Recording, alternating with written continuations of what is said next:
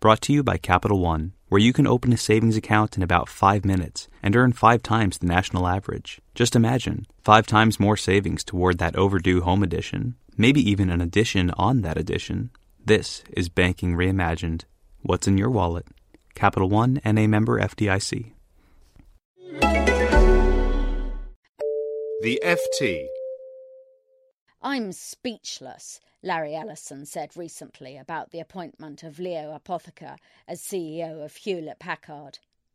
Only it turned out that the Oracle chief wasn't speechless at all.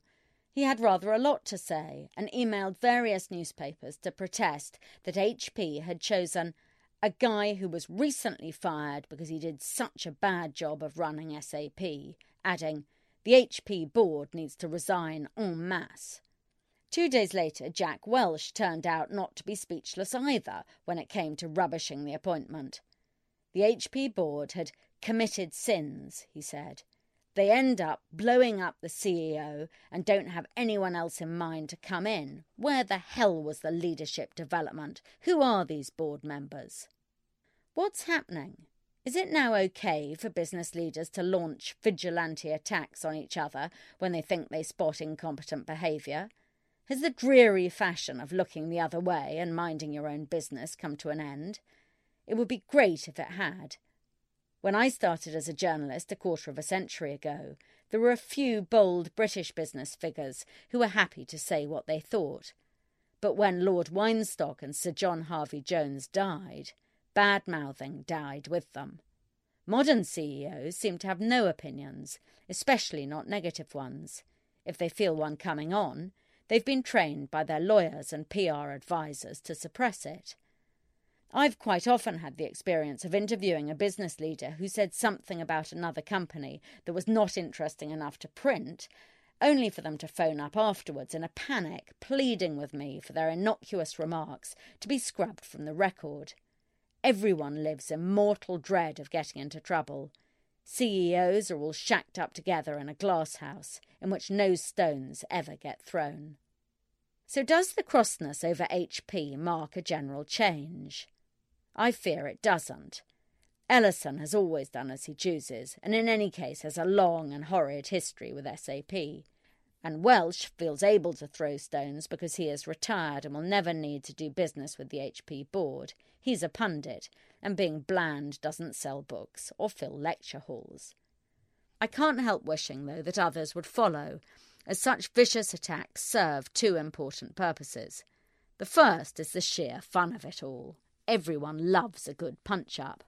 On FT.com, the headline, Oracle Fury at HP Choice of Chief, was infinitely more clicked on than, say, Eurostar places 600 million euros trains order, even though the latter is arguably more important. More than that, though, it's good for senior people to speak out because it makes the discussion better. The internet bristles with the low grade views of people who know nothing. Everyone slags off everyone else online. It's a great global pastime.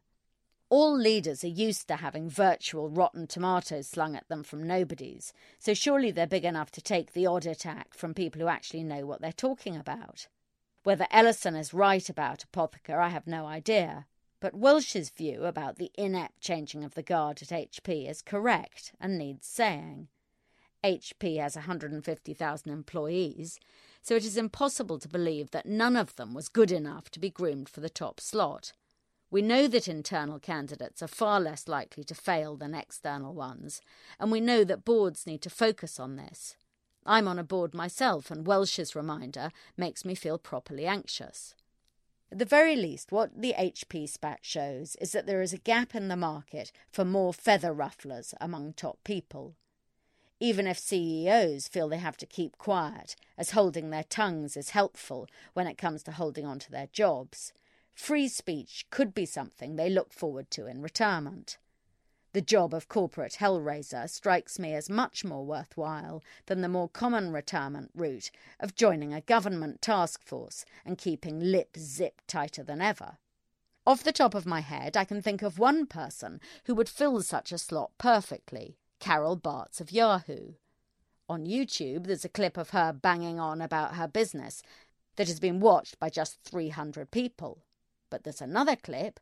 Yahoo's CEO Carol Bartz tells Michael Arrington to F off that has been watched by 209,506. If she does get kicked out at Yahoo for not being popular enough to lead the company, she would be just perfect as a corporate vigilante. For more downloads, go to ft.com forward slash podcasts. Ready to start the next chapter of your career? Earn an executive MBA from Georgetown McDonough, designed for working professionals and ranked number one in the world for international business by the Financial Times. The program features two global residencies, mentorship opportunities, a vibrant campus community, and the access only Washington, D.C. can offer. See how Georgetown's Executive MBA can help you advance at choosegeorgetown.com slash EMBA.